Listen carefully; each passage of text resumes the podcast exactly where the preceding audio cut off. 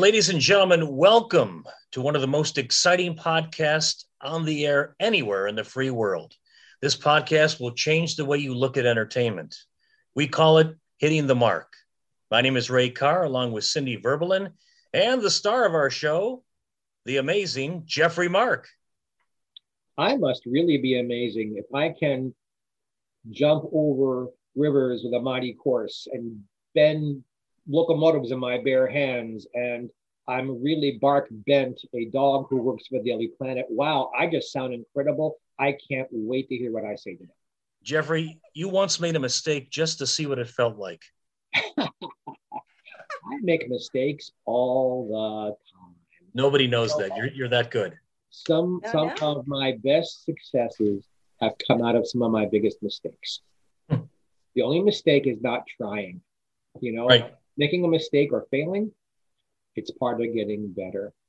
And we're going to talk about someone, and I, I, this is not uh, phony, who really helped me to get better. My friend Jack Riley. Jack, for those of you who who like who, or oh, that name sounds familiar. Jack Riley is probably best known for playing on the original Bob Newhart show, the 1970s version where he was a psychologist in Chicago. Jack played his craziest client, Mr. Carl. Jack was also the star of Attack of the Killer Tomatoes. He was just about every Mel Brooks movie ever made, except for the original producers. He was uh, an original regular and writer on Laugh-In, and uh, he made a ton of money being Stu Pickles on the Rugrats. And uh, it was my honor, it was my pleasure to go to Jack's house in Beverly Hills. Uh, he lives in an area called the Beverly Flats, or Beverly Hills kinds of, kind of meets West Hollywood. And I was writing and producing with my uh, partner at the time, Rob Corsini, a documentary about the Bob Newhart show. Now, I, I had loved the show and really felt that Jack stole the show every time he was on. I was such an admirer of his comedy timing. And I thought the only wrong note on that show about Jack is they played him off as being kind of unattractive. I thought, this is a very handsome man. I, I don't know why they're, you know, it doesn't fit the character. He's almost too good looking for it.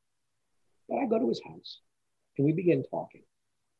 He was thrilled that I knew all about his career because I never ever work from notes. If I'm going to interview someone, it's in my head. I have it. I don't sit there and read off of stuff. And we were probably a half an hour into the interview, meaning I was interviewing him on camera and his video portion would be edited into the documentary. He just looks at me and asks me out to dinner. I'm having so much fun with you. Can we have dinner tonight together? Uh, hamna. Yeah, of course. I can't even tell you where we went that first time. We have in life I think, more than one soul soulmate. We meet people who are terribly important to us. There is an instant chemistry.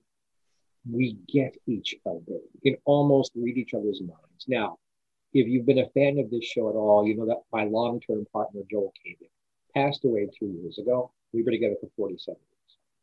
But we lived on different coasts, and I was free to have other relationships, as was he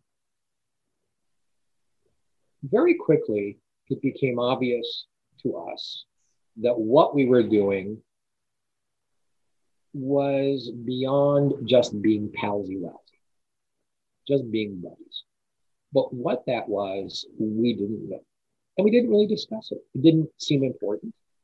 We just spent a great deal of time together. Jack was a member of a group called Yarmy's Army.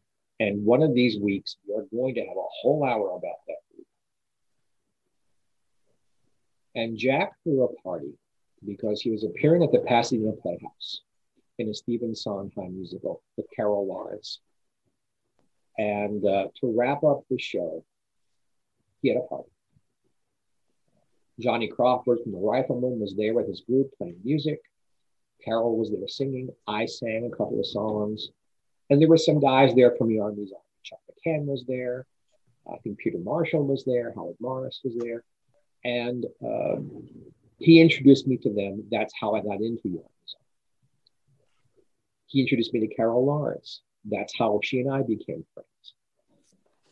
And just over the course of time, we found ourselves in each other's company more and more often.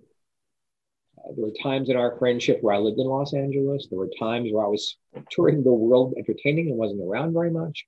And then I moved to the desert. But Jack was a constant in that. In fact, Jack is the one who sponsored me membership at the Friars Club. So because of Jack Riley, I got into the Friars Club and was accepted, and got into Yarmy's Army and was accepted. Jack began to have problems walking. It was so insidious because it was so small. He would trip. His foot would get tired. He, he'd be a little off balance. And Jack was in great shape. So physically, it wasn't like he was the sick old man. Jack Jack looked good naked. That's all I can put it. He was in good shape. But this thing began to dog at him. And uh, he went to doctors who told him he had MS. Uh, he wouldn't take the diagnosis and he wouldn't take the medication for the diagnosis. Jack went all over the country. People didn't know this. I don't think his own children knew this. He kept it so on the QT. He went to the Mayo Clinic. He went to every doctor in Beverly Hills. I went with him to some of the doctors. He was looking for a diagnosis, a treatable diagnosis, other than multiple sclerosis.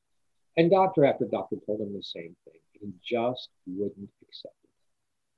So you see someone you love getting something he won't deal with.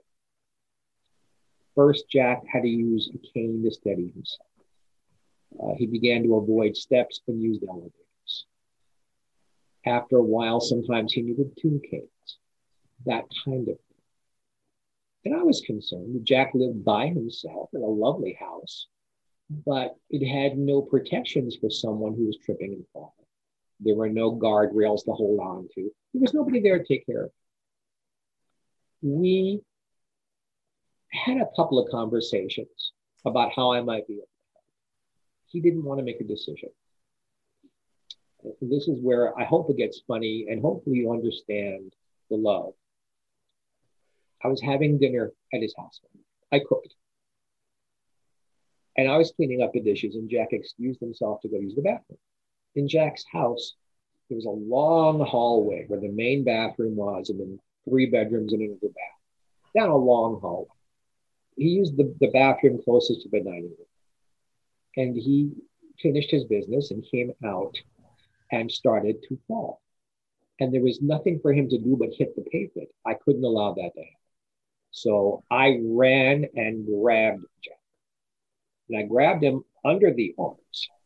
And the first bedroom down that hallway was right across from the bathroom. And I drag him with my arms under his armpits onto the bed of the bedroom right across. I throw both of us on the bed. So now we're lying on the bed. His head is on my chest. Our legs are dangling off the end of the bed.